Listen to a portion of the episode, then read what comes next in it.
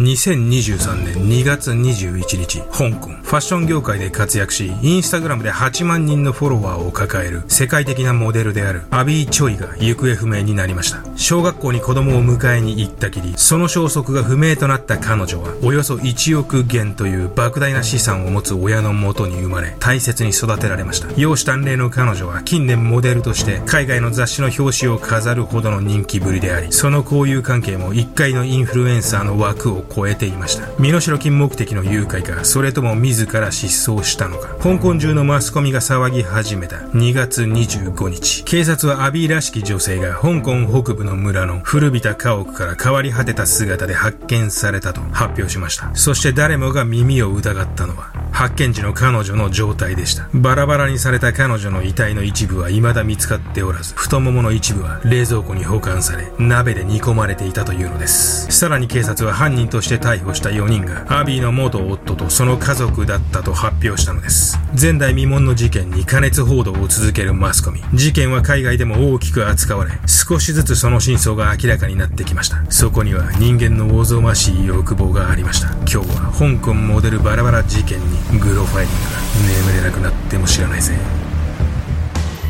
グロファイリングはご覧のグロファイラーのほか多くのグロファイラーたちによって支えられています。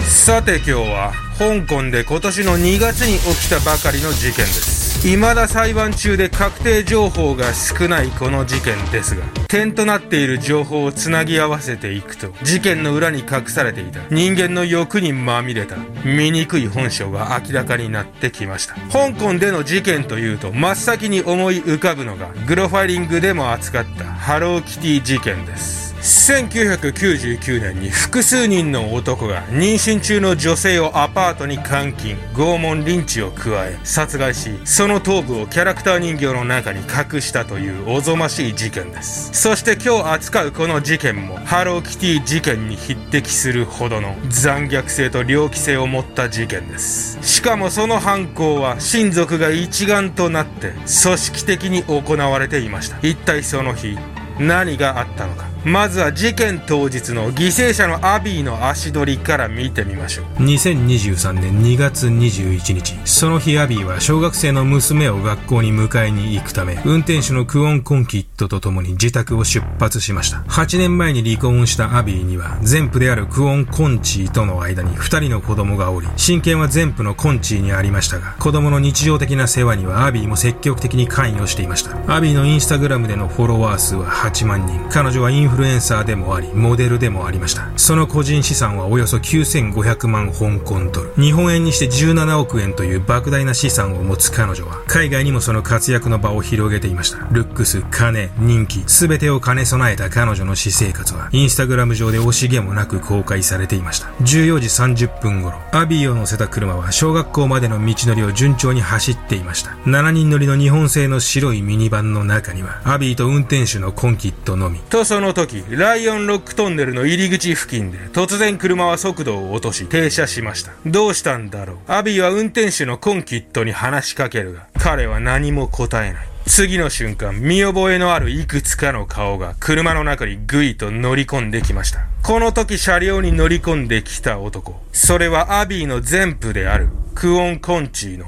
でした。その後走り始めた車の中でどんな会話がされ、どんなやりとりが行われたかは不明ですが、車は夜にはライオンロックトンネルから11キロほど離れたロンメイ村の古びた建物に到着します。アビーが連れ込まれた家の付近に住むロンメイ村の住人は、後の警察の聞き込みに対して、この時の様子をこう話しました。その夜、白いミニバンから降りてきた女性は、数人の男の後を追って足早に建物に入っていきました。このことからアビーは、ロンメイ村の建物に入る時点ではまだ無事だったことがわかります。人里離れた村の古びた建物そこで全てが行われました。村人の話によると翌日の未明から1時間ほど問題の家からは何かを壁や窓に叩きつけるような音が断続的に聞こえてきたといいます。複数人の言い争うような声も聞こえてきたが内容は聞き取れず唯一聞き取れた単語は来るぞという男の声だったといいます。これらのことからアビーはおそそらくこの一連の物音が聞こえているさなかに殺害されたと考えられます。現場となった家は長い間空き家状態でしたが、事件前日突然人の動きが感じられるようになったと言います。犯人たちはアビーの殺害を極めて計画的に行ったのです。他方2月21日の夜には娘の迎えに現れなかったアビーを心配し、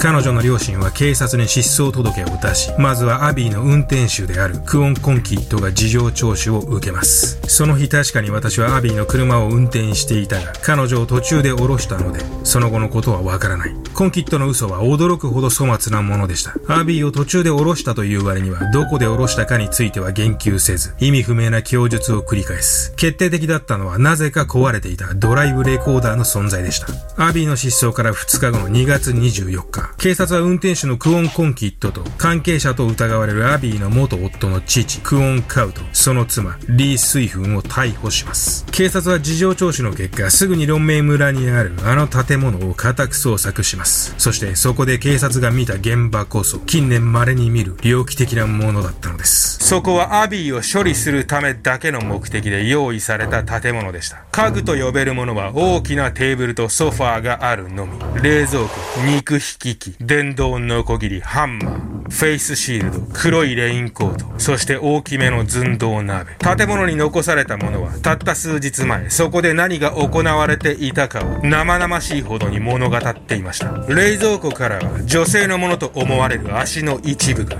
スープで満たされた寸胴鍋の中からは、人参とひき肉と一緒に人間の頭蓋骨が発見されました。2月25日、警察は台湾から逃亡しようとしていた元夫のクオン・コンチを逮捕し、その逃亡を仲介したとされる女も逮捕します。アビーが行方不明になってからわずか4日の間で5人の逮捕者。しかも犠牲者は世界で活躍する8万人のフォロワーを抱える有名モデル。前代未聞の事件にマスコミは飛びつき、その真相をこぞって報道しました。なぜ彼女は殺害されたのか。一家と彼女の間に何があったのか。そこには人間のおぞましい欲と金が渦巻いていました。まずはアビーと最も濃いつながりを持つ元夫であるクオン・コンチーについて見てみましょう逃亡寸前で逮捕された夫のクオン・コンチーは28歳の無職の男です写真からは一見すると普通の青年のように見えますが、その犯罪歴については普通ではありませんでした。18歳の時にアビーと結婚し、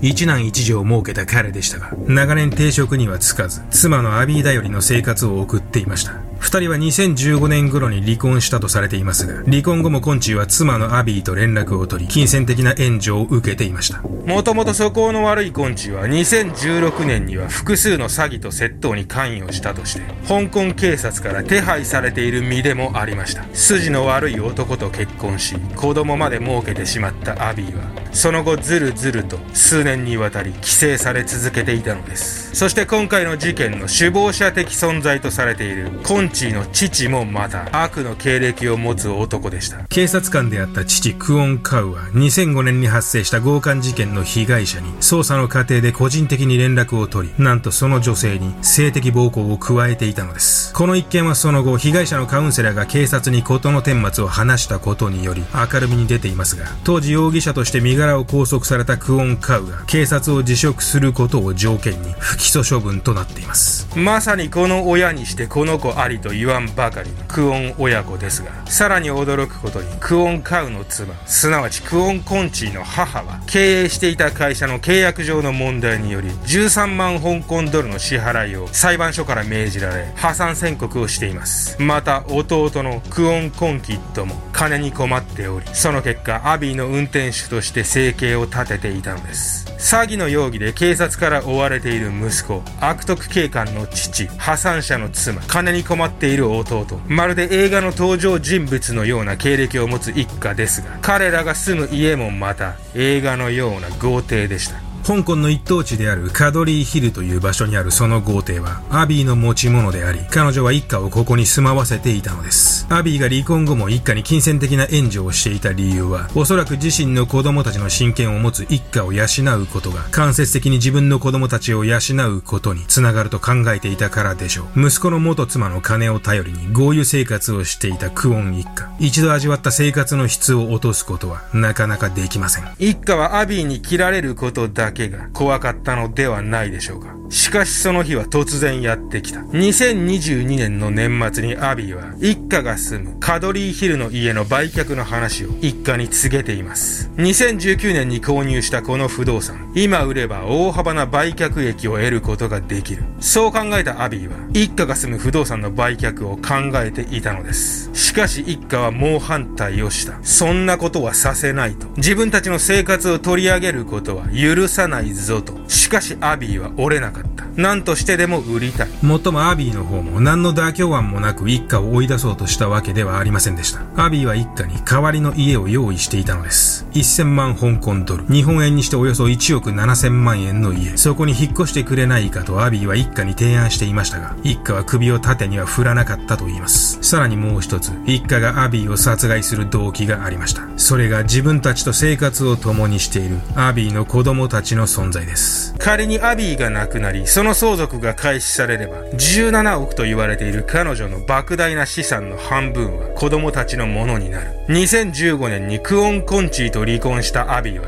翌年には別の男性と生活を共にするようになっており、その男性との間にも子供を設けていましたが、入籍はしておらず、事実婚状態でした。よってアビーが死ねば、遺産は子供たちだけで分けることになる。仮に向こうの子供に遺産の半分を取られても、最悪半分は自分たちの孫のものになる。一家はそう考えたのです。そして両者の話し合いは平行線のまま、運命の2月21日を迎えました。3月2日、警察はクオン・コンチーの逃亡を助けたとして、41歳のレンタルヨット会社社員の男を逮捕しました。香港の芸能界にも幅広い人脈を持つこの男の逮捕で、その余波は香港の芸能界全体を巻き込んだものになるのではないかと言われています。3月6日、警察は殺人幇助の疑いで29歳の女を逮捕しました。2023年5月、少しでも生前に近い状態でアビーの葬儀を行いたいとの思いから、アビーの両親は巨額の資金を投じて海外の技術機関にアビーの欠損部分を 3D プリント技術で蘇らせるように依頼しました。クオン一家は事件解決に終始協力的ではない態度をとっているため、警察の捜査は困難を極めています。